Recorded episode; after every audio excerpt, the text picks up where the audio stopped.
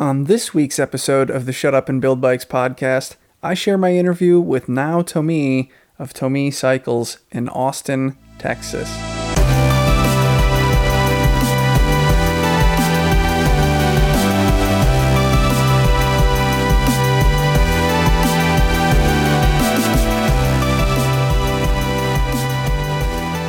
Each week on the Shut Up and Build Bikes podcast, I get on the phone and I talk to someone in the bike frame building world for about an hour about their story, about how they got started in frame building, the things that they learned along the way. And I like to really talk about perspectives and why we care about the different parts of the process that we really care about or have opinions about. So this week, my guest is Nao Tomii. He's in Austin, Texas, and he makes really beautiful steel bikes that are fillet brazed uh, and TIG welded. And um, he has a background in art and I think it kind of shows. His bikes are very beautiful. Uh, the handwork with you know custom rack details and chain guards on city bikes and um, some different pieces that he has water jet cut to his specification and then he brazes into the bikes really cool stuff he has some bells you know for like on your commuter bike when you, you need to tell some pedestrians to get out of your way you can ring your bell uh, he, he takes some of those and hand hammers them and they're just gorgeous uh, just the, the whole thing is just a, a very beautiful machine that he produces and uh, had to, had to get his story on the Shut Up and Build Bikes podcast. I came to the um, U.S. 1998 for, for, art school. I went to our, uh, it's called uh, Montserrat College. It's a it's a it's a very small art school in Boston, and then I went there for two years. Mm-hmm.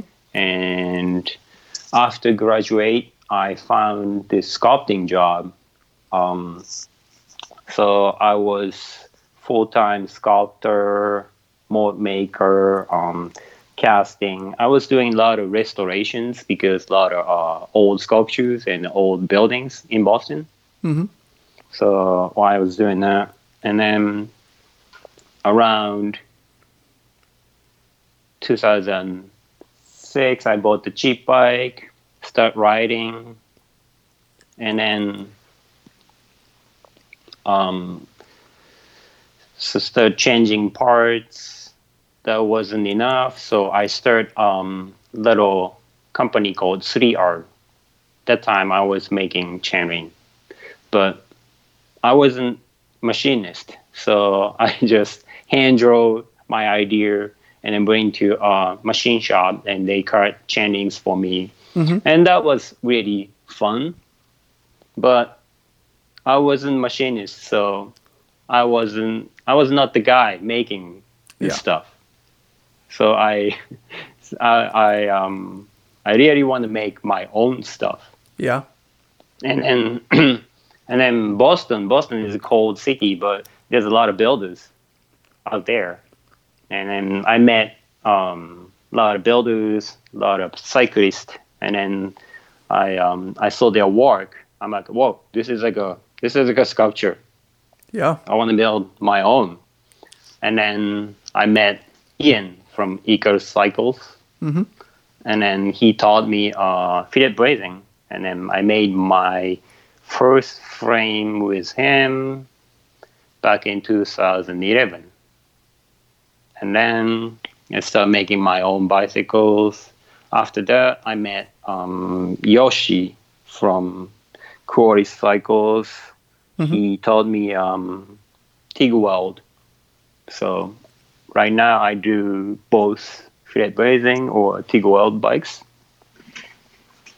And then 2014 I moved to Austin mm-hmm. from too cold to too hot. so, but I guess I'm getting old. I like I like too hot better than too cold.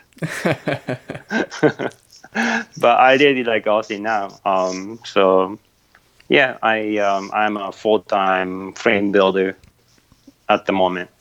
Yeah. Yeah, and so so you you went to art school in Boston. You were working in um, yep. uh, you know sculpture work. Uh, that, that was the mm. work that you were doing was with with sculpture and stuff, and and foundering Mm-hmm. things, and you got into bikes, started making bikes. I think it's cool. Mm-hmm. Uh, some of your bikes have had a is it bronze cast head badge, right? It's a pewter. Pewter. Okay. Mm. Yeah, and uh, so and, and I've known some other frame builders who would cast their own head badges, uh, but you know you had quite a bit of experience with parts of that and with you know design and the aesthetics, and I think a head badge is one of the coolest things that you can c- control you. aesthetically and creatively on a bike. And I did a, uh, on my YouTube series about frame building, I, I covered a bunch of head badges, but I just feel like that the maker's mark really is a is a cool and fun thing that you can do with a bike. And I think you've done that really well with yours. Not only with that cast head badge, you have some other details that you've done also. But um, tell us some about that head badge that you've done and the casting and and the design that went into that. So the head badge idea. So, so uh, so since you know, so I used to make a lot of sculptures and then casting, mold making stuff. I want to use my skill, that skill, to uh, bicycles. So, I really wanna um, real handmade stuff on the head badge. So I sculpt with hard clay and then make a rubber mold and then cast pewter. But I mean, nowadays it's a, so it's a real handmade, but you know, with all the 3D printing that kind of stuff, I mean, you can make it just like this. But I wanna, I wanna say this is uh, handmade. Yeah, yeah. yeah, yeah. So Ab- absolutely. And you can see that with a lot of the stuff that you do. I mean, bikes, when you make them one at a time in your shop, uh, they're handmade, of course, but um, I can see that, you know, the videos that I've seen of you um, on your Instagram, you know, like hammering your, your brass bells, for hmm. instance, you know, there's, a, hmm. there's a lot of handwork that goes into this. And, hmm. um, and it is special, you know, when you go into a bike shop on a Saturday afternoon and you buy a bike off the shelf, it might be a nice bike, but it doesn't have that same spirit and like human connection as something that was really made by somebody's hands. And, uh, you know, you see that in your work. mhm. Is that head badge, the pewter one, was that riveted on? Yeah, it's uh, I use a very tiny, yeah, screws, not rivet. Okay, uh, uh, like a little bolt. Yeah. Mm-hmm. That's cool. Mm-hmm. So, um, you were interested in frame building. You're in Boston. You you met Ian from Icarus Cycles, taught you fillet brazing, and uh, Yoshi, uh, who does Koalas Cycles, taught you TIG welding. What what was that learning process for you like? Did you find like it was um, because of your other experiences um, that it was hard for you to? I mean, you know, bike frame building presents a lot of challenges. You know, making a frame straight, getting the design to where you like it. Uh, Yeah. What was that learning process like? B- because of your previous experiences with metalwork, were parts of it easy and parts of it challenging? Yeah, it was very interesting because actually I never had the metal skills before start frame building. I see.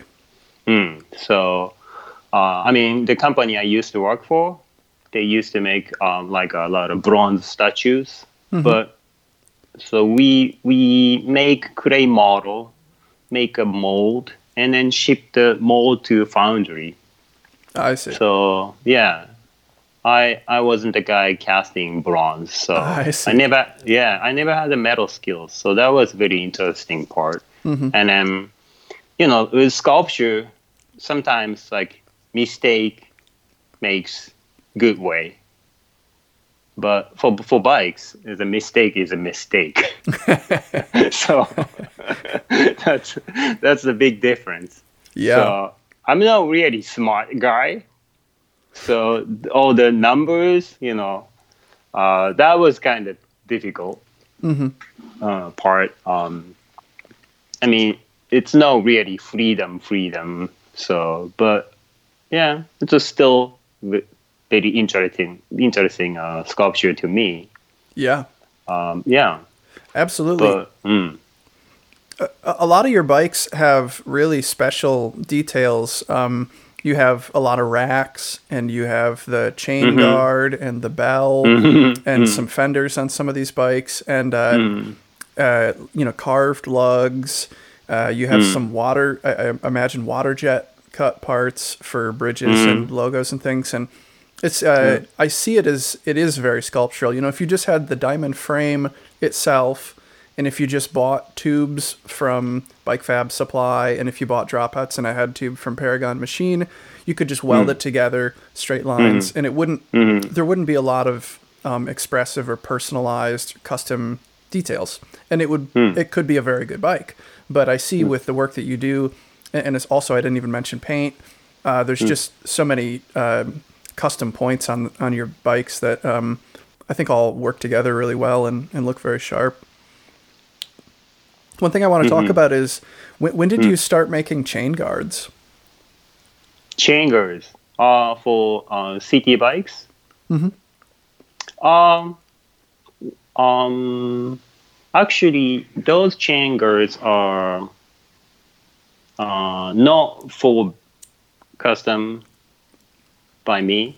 So I, I usually buy uh, uh, cheap chain guard from like a Velo Orange Okay. and then cut uh, drill holes and then make a make a um, modifications and then make it look cool. Yeah. Um, yeah. Um, And uh, the hardware, do you Mm. do you Oh, customize and modify the hardware? yeah, I usually make my um, own hardware Yeah. uh, mount on the down tube uh, or C tube or chainstay. Um, it's all stainless. Yeah. Mm-hmm. Yeah, Mm. no, that I think that makes a huge difference. The the hardware that you put on any Mm. assembly Mm-hmm. uh, tends to make a, a really big standout. You'll see that like uh, if Mm. you're just making a crude tool in your own shop to get the job done and you don't really have the fasteners you need, but you just want to Mm-hmm. get it done, you can make something. And then if you actually get just the right, you know, stainless bolts or whatever that you need for the specific task, things just look Yeah. so much better.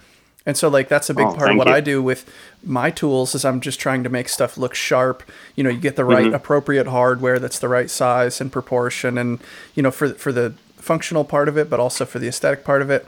And Mm. so with something like you could buy a chain guard from Velo Orange off the shelf, but Mm. just by changing the hardware and putting direct mounts to your down tube and integrating it better into Mm-hmm. the frame, even Mm. that is a big step up uh, in terms Mm-hmm. of how it looks and probably how it functions. And then you're Mm. also, you know, carving it and cutting holes and that sort of thing. So yeah. that really makes a difference because you can't buy something like that that's integrated Oh. so well. You, you have to get it custom. Yeah, people always asking me they want to buy those in like a rack or a chain guard, but it's made to fit specific bikes. Yeah. So you can't really Yeah. sell those unless they can bring the bike to my shop. Yeah. When I uh, when I saw Todd from Black Cat Cycles at NAHBS a Uh-huh. couple years ago, he had he had small batch a, a bunch of uh, dropouts produced for him to his design for his bikes. Oh and yeah, really make- cool. Yeah. And I asked him, I was like, Hmm. "Oh, would you sell those to other builders?" And he said, "Sure. You know, like it it comes with a frame. Like you have to buy the whole thing." basically you know and um but you know the same could be said Oh. Yeah, for your racks or your fenders i'm sure or for uh, all those details is that it's just it's Yeah. it's not always practical to make them uh, one off and uh, Uh-huh. you know that's maybe not Uh-huh. why you're in it you're not in the you're not in the uh, chain guard business you're probably in the business of making whole bikes right? Yeah. Yeah. Or you know um so those chain guard or racks or little bag for the uh, canvas um you know that's only available for the owners. So that's Yeah. that makes kind of special. Yeah. Um yeah. So absolutely. Yeah. Um. So, I, recently, just this Hmm. last week, I think you posted pictures of a bike that's really cool Hmm. looking. It's a I don't know what color you would call it. I would call it like a pink salmon or something. And it's Hmm, got a the the seat stay bridge. I think has a cutout that's like a cactus. Uh, Yep. that's a really cool bike. Tell us about that one. Like, who's the like, like what was the the idea behind that bike to build it, and what were the considerations that went into some of those details? Yeah. Um, so that one is um, my actually uh, my stock model called Fat Canvas. Mhm. So right now, I make I make uh, four custom bikes. Also, I have a two model of uh, stock stock uh, size frame set, um, which is one is uh, canvas, which is road road bike, Mhm. And then another one is called Grabo bike, uh, um, a fat canvas, Ah, I see. and then the the pink one is a fat canvas, takes uh, fat tire, um, gravel geometry, uh, MB fork, and then and then small lack. Um, yeah, it's a it's a it's a fun bike. Um, and then the little bridge I made. Um, I wanted something fun, so I was thinking about little like um, kind of like a I say like a very Texas kind of like Yeah. accent, and then I uh, I came up this idea putting cactus, Mhm. but after I built the bike, uh, I noticed this kind of cactus doesn't grow in Texas, only in Arizona. That's funny. so some people they are like, "Oh, that's not growing in Texas," that kind of stuff. But yeah, so Did you cut that with a jeweler's saw, or was that made with like a like a laser laser cutting or water this jet one, process? uh, water jet, um, made by my friend Sid. Um, He cut for me. Uh, like I said, I um, I don't, I don't do any like a water jet or machine stuff. My shop, and Yeah. then I don't know. I don't. I don't know anything about it. so, yeah, he cut it for me. Yeah. yeah, so you just draw it up and send it Hmm. over, and say you want it out of uh, you know this this material, and they- Yeah. that's yeah. great. And then after the usually uh, i paint inside the cactus and the moon hole Mhm.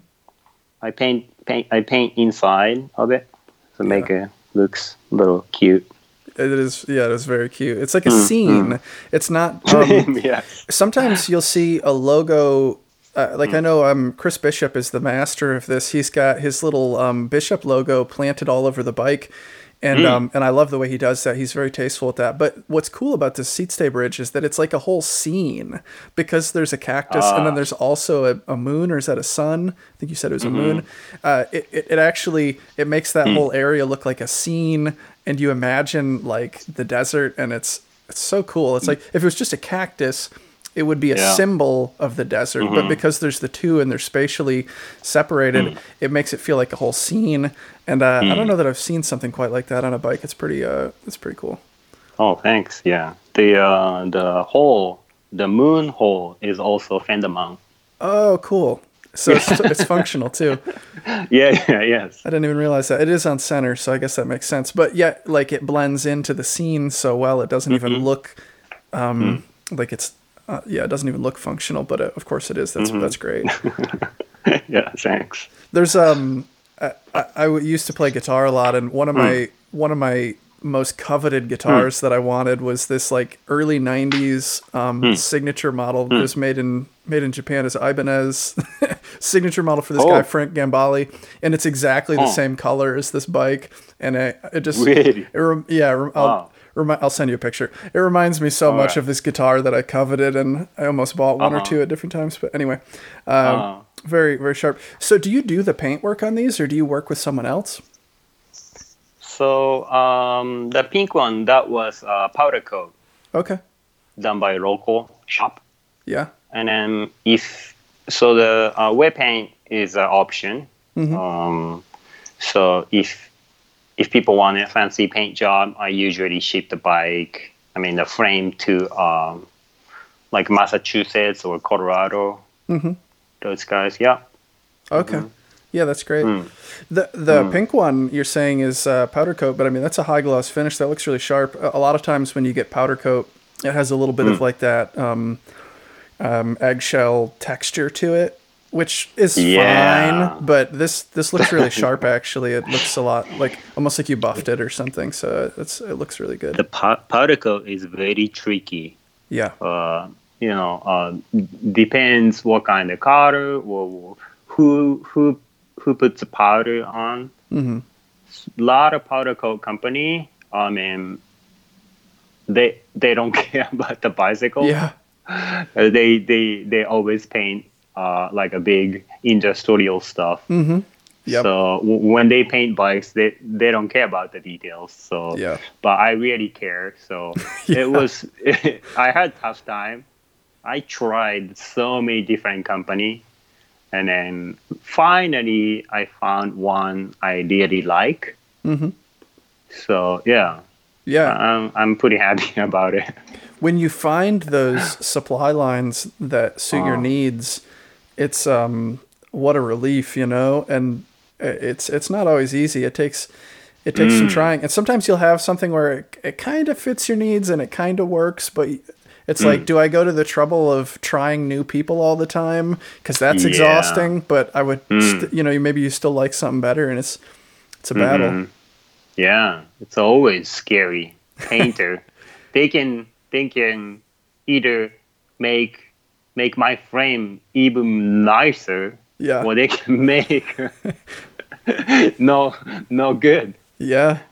So yeah.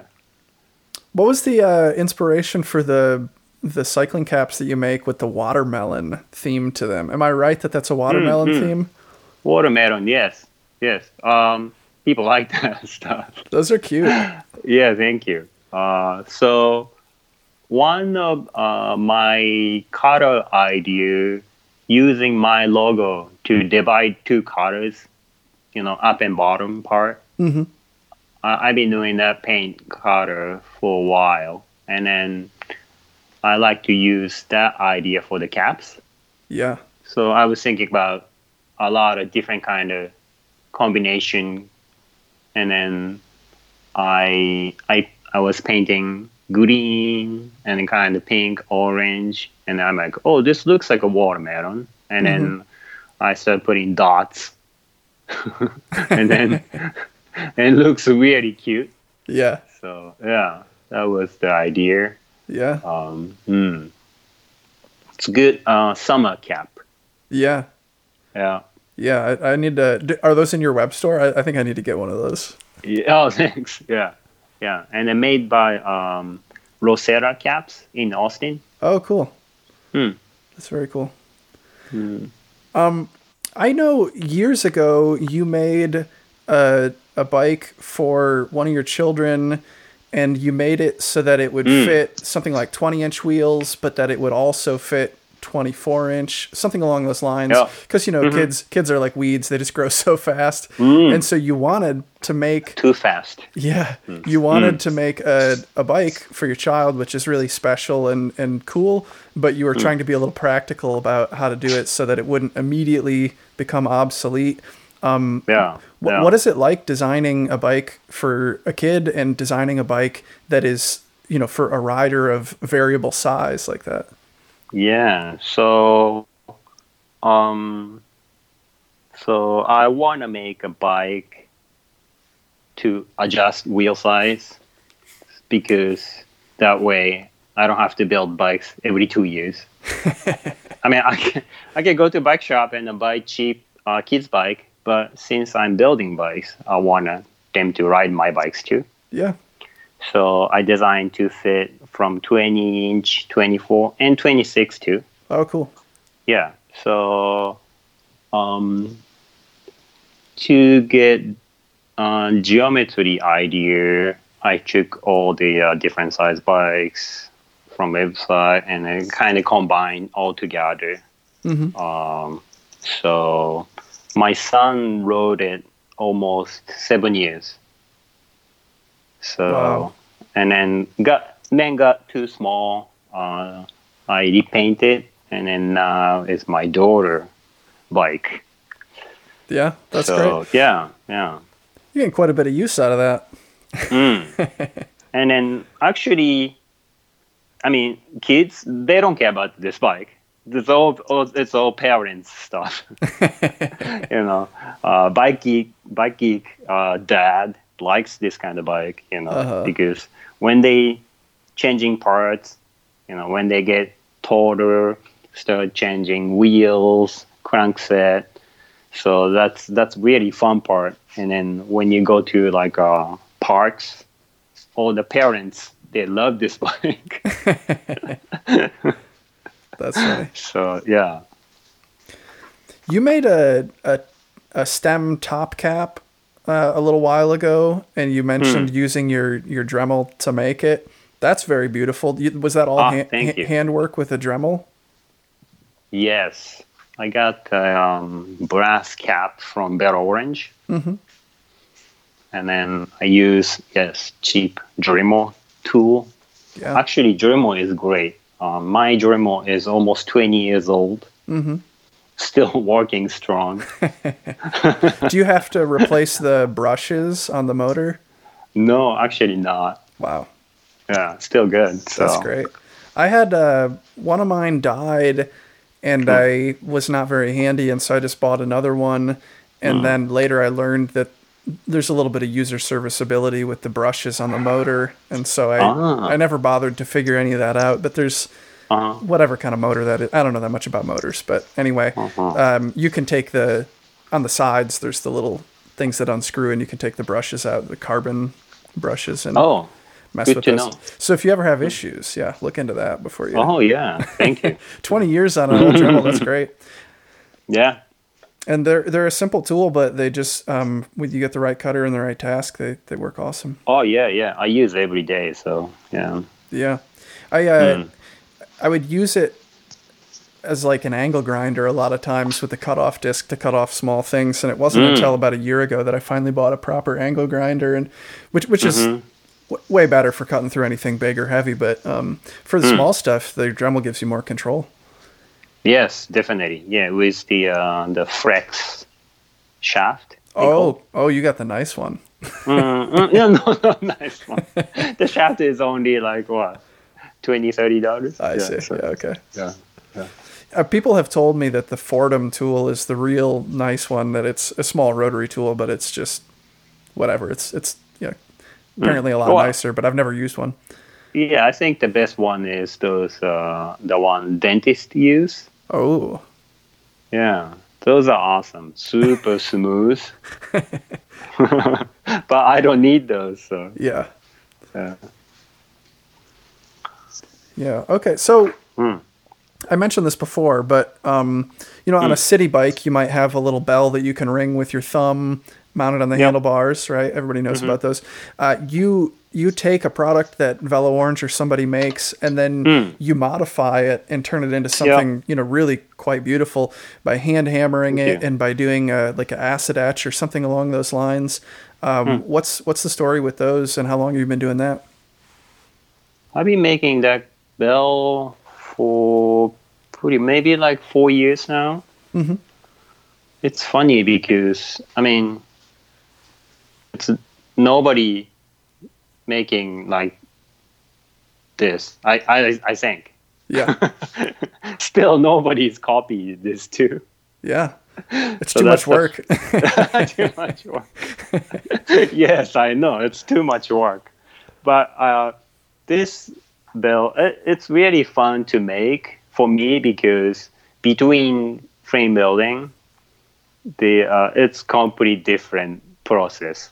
You know, the hammering metal is it's it's not it's not for bicycle yeah, frame. So uh, uh, it's it's a very good um, like a relax between frame building. hmm So the idea, I mean, the process is I got yes the cheap bell from Velo Orange took apart, um, hammering, um, and then dip in the chemical to make a patina. Mhm. Yeah, but um, looks looks pretty easy to make from my video, but um, actually I spend a lot of time making like uh, deep, you know, um, the good um, textures and the sound too. So how does the sound change when you do the hammering?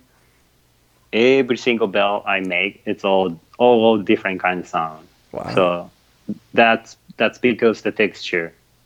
I can't I can't control the sound, hmm but that's that's actually the unique part of the bell. Yeah. So, hmm. well, but if if you uh, if you play drums and you buy you know the the cymbals for the drum set, um, Mm. nicer ones, not all of them, but a lot of them are hand hammered, and that's like a you know they'll say hand hammered on them, although I imagine a lot of them there's less attention put in, but. Oh, uh, yeah. But there, there's allegedly some sort of art to that, and, and some you know Mm-hmm. some direction that somebody who knows what they're doing would have to getting Mm-hmm. the result they want, and it just and it looks cool. You know, it just looks like a like a Mm. nice handmade good. yes. Yeah. Hmm. Yeah, I love that. Um, Hmm. so w- when you first started making bike parts, they were these chain rings. Uh, Hmm. Those ones, did they have hearts? I think in them, right? Parts? The the shape of a heart, You mean uh, like a heart shape. Oh yeah, the heart chainring. That was actually uh, that heart chainring. That was after I started building bikes. Okay. Um, I'm a good friends with um, Aaron from Arn. Yeah, yeah, yeah. Hmm. So we, I had the heart idea. He he got um, he got um, the chainring idea. We combined together and made a heart chainring. Um, the other chainrings I used to make before frame building time. That was a company called 3R, and then I was making like a truck chainring um, with um the company called Renan. hmm Mm, They're in Boston too. So um, yeah, I got design idea. Um, he that time he was already making his chainring. So Yeah. yeah. hmm Ch- chain rings on a fixed gear bike are pretty interesting because a fixed gear bike is such a simple machine, and you, uh, what makes it part of what makes them so beautiful is that they're so simple. And so, uh, as like someone coming to it with aspirations to make it even more aesthetically pleasing and whatever, you don't want to clutter it up and make it um, too busy, right? It's like that's the beauty of it is that it's simple. And so, what do you have left? You know, you're not going to add parts, but you can take something like a chain ring.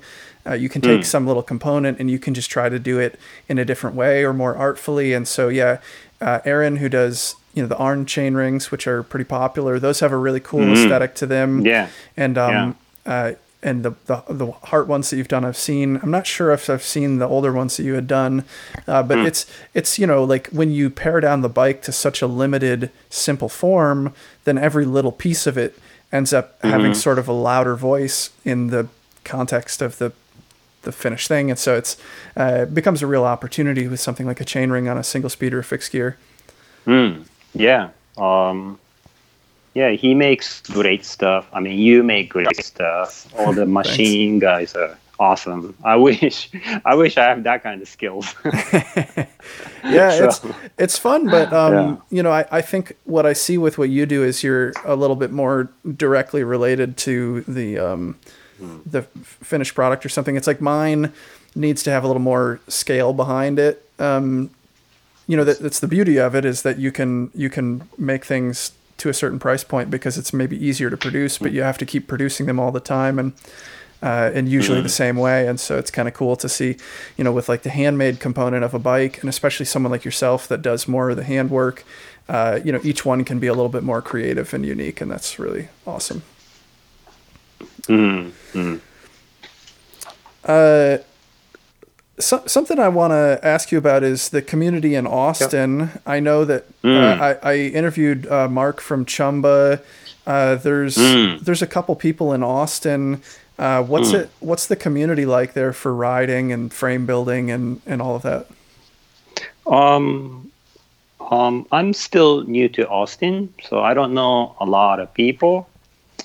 But for frame building guys, um, it's it's not much here. Mhm. I think I think we need more builders. So there's a, so many, uh, a lot of cyclists and then bike shops here, Mhm. and the cycling community is huge here. So, but uh, I guess this is my guess, but a lot of people they don't know about um, uh, handmade bicycles. hmm So I think if if we have more builders, people start knowing, oh, this is uh, different. Um, so we we can do like a little shows in Austin. hmm So it's it's good for frame builders, I think. So we, we definitely need more builders. But Yeah. yeah, the cycling is awesome. I mean, we can ride all year. Yeah. I mean, summer is hot, but winter is awesome. so yeah. Yeah. Yeah, that's that's great. I mean, where you were at in Boston uh, was such a hotbed for frame building. I, I, I sometimes think that Boston would have been the bike manufacturing capital of the United States, you know, through the 80s into the 90s. I'm not, I'm not sure if everybody would agree Yeah. with me, but you had Fat City and you had Merlin, you had um, just all these different companies, uh, 7 Cycles now, IndieFab, um, Yeah. um, just a lot of Firefly and so many different companies that came through there and are still there or or have come and gone. And so you went from living in Boston and then moving to Austin, and uh, where Austin probably maybe has a bigger cycling community because the climate and because Austin is this weird little you know hippie town in Texas. But in uh, Boston, I actually maybe had more frame building businesses, which is kind of interesting. Uh, Hmm. Boston cycling community is also huge too. Yeah. Yeah. I mean, uh, and, and I can't speak to that as well as you can, so you would know Uh, better than me. yeah, but definitely a lot of builders. I used to um, use used to visit a lot of frame builders in Boston area, and then the I mean, everybody has their own uh, style and then idea Yeah. for to make their frame, which is really fun part. Um, and then that's very unique to uh, handmade bicycles. So some, you know, a lot of stuff I like it. Some stuff I wasn't sure. so the stuff I like, I use their skills or idea to my bike. So Yeah. yeah, but it's it's a lot of good great guys out there. hmm Yeah, yeah. When you're um when you're building bikes these days, uh, do you build more TIG welded bikes or more fillet brazed bikes, or how does it stack up?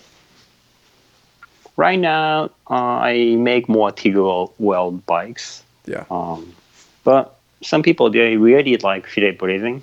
Mhm. So I like both, but TIG weld definitely faster. Yeah. So, but even TIG weld bike, um, like a dropouts are usually um, brazing. Okay.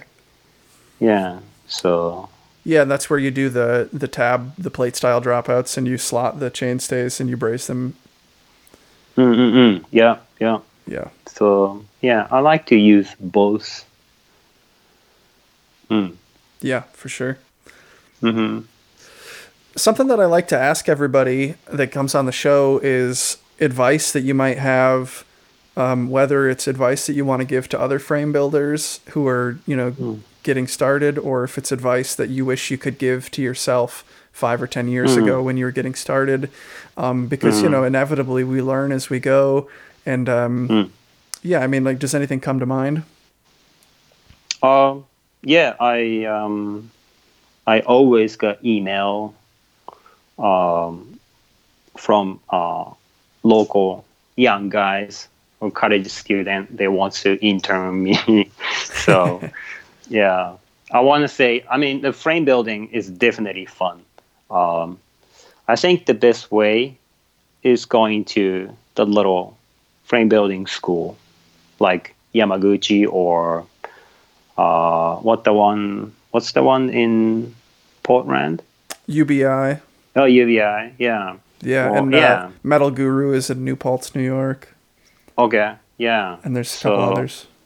I really recommend that. Um, I was gonna go into Yamaguchi, but um, that time I, um, it was too difficult to go. So um, um, Ian taught me the basics, but um, to yeah, um, at the beginning I I only have like um, little torch setup and a few files, um, and then very cheap frame jig. So it's not really much to start. So Mhm. the, I, I guess the difficult part is you have to have a the little space. Yeah. But you know, a lot of people they have a, a very small space, but they make beautiful bikes. Yeah. Like yeah, so if yeah, if you if people want to start frame building, yeah, just just do it. I uh, do you know Peter Mooney? Okay. He did a Uh, Spectrum, or am I thinking of somebody else? no, this uh, the Peter Mooney. He's a frame builder in Okay. Boston. Sorry. He might be the oldest.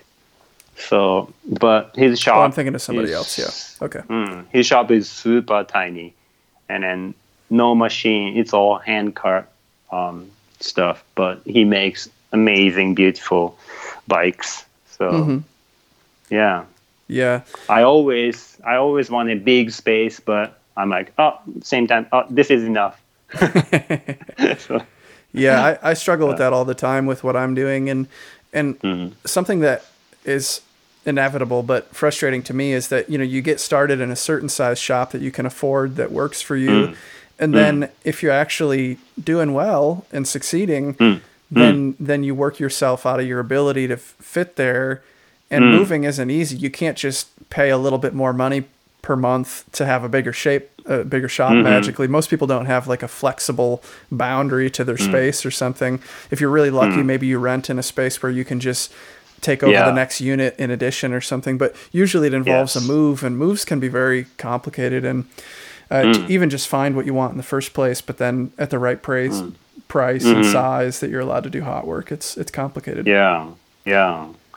I think for young guys, I think I maybe nice to if if they can find friends they want to build bikes, mm-hmm. maybe they can just get together, renting little space.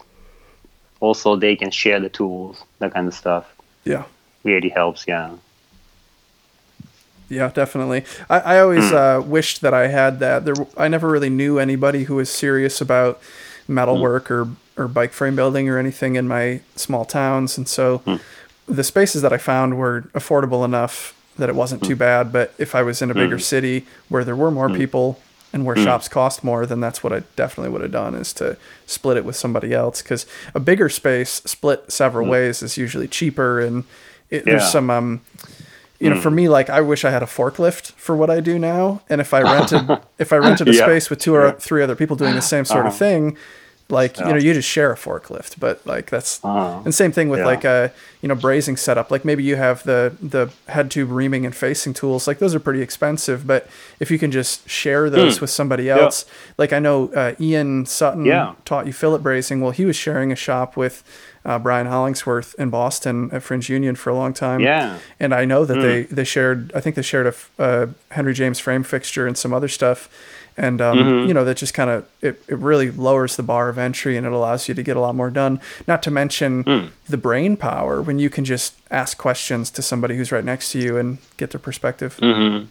Yeah, I know that. Yeah, I think that's the best way. Um, the one issue, I mean, um, problem is most frame builders they're also machine geeks. Yeah, So when they get money, they want to buy new machines. hmm So yeah, that's that's the problem. I mean, you machines are nice, but you have to stop some way. yeah, yeah. They take up a lot of space. it's never ending, you know, Mhm. like especially like city like Boston. There's Yeah, a lot of lot of cool old machines on uh, Craigslist. yeah. It's it's So- like because Boston had so much of that in industry. Yeah. that stuff is so cheap now, and a lot of it's beat up and used. But like, you'll Yeah. see stuff that's going to scrap that's like still usable for the purposes of bike Mm. frame building, and you can get it for like scrap price. All you need to do is show up with a trailer and move it. And like, if you're someone like me, like that would just be Yeah. too tempting. And it's it's almost like that where I'm at, and you know, Uh-huh. it's it's really easy to come by machines in that that part of the country. Yeah, yeah. yeah. Yeah. All right. Well, I mean, that's most of what I had um, for for our discussion. Uh, Okay. You know, I think your your work is particularly aesthetic and and beautiful looking Oh, stuff, thank you. and I definitely wanted to emphasize that in our discussion, and and I think we got a lot of that out, and just uh, really appreciate you being on the call, and um, hope to see you at a, a trade show or something sometime soon. Mm, I hope so. Yeah. When uh, when this craziness is over. Yeah. Yeah. Excellent. Yes. Well, uh, thanks so much, and uh, talk soon. Thank you, Joe.